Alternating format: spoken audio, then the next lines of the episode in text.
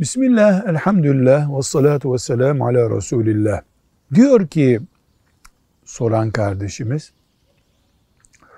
ağabeyim ömrü babama asi olmakla, babama saygısızlıkla geçti. Babam onu hiç sevmezdi.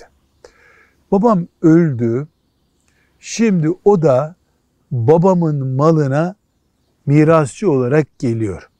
Selam vermediği, saygısızlık yaptığı bir babanın malı ona helal mi? Diyoruz ki, bir insanın bir insana mirasçı olması, ağabeyinizin babanıza mirasçı olması gibi, onun soyuyla bağlantısından dolayıdır. Hayatında ona iyilik yaptı, güzel davrandığının karşılığı değildir miras. Miras soyla ilgilidir.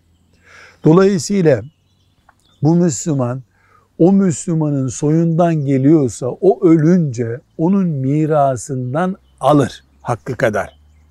Kötü idi, o ona bereketsiz olur ayrı bir mesele ama dinen onu alır.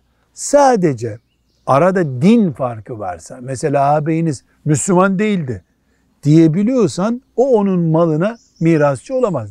Din engeli mirası kaldırır ama iyi çocuk olmamak, ahlaklı olmamak, babasına saygısızlık yapmak mirasa engel değil. Velhamdülillahi Rabbil Alemin.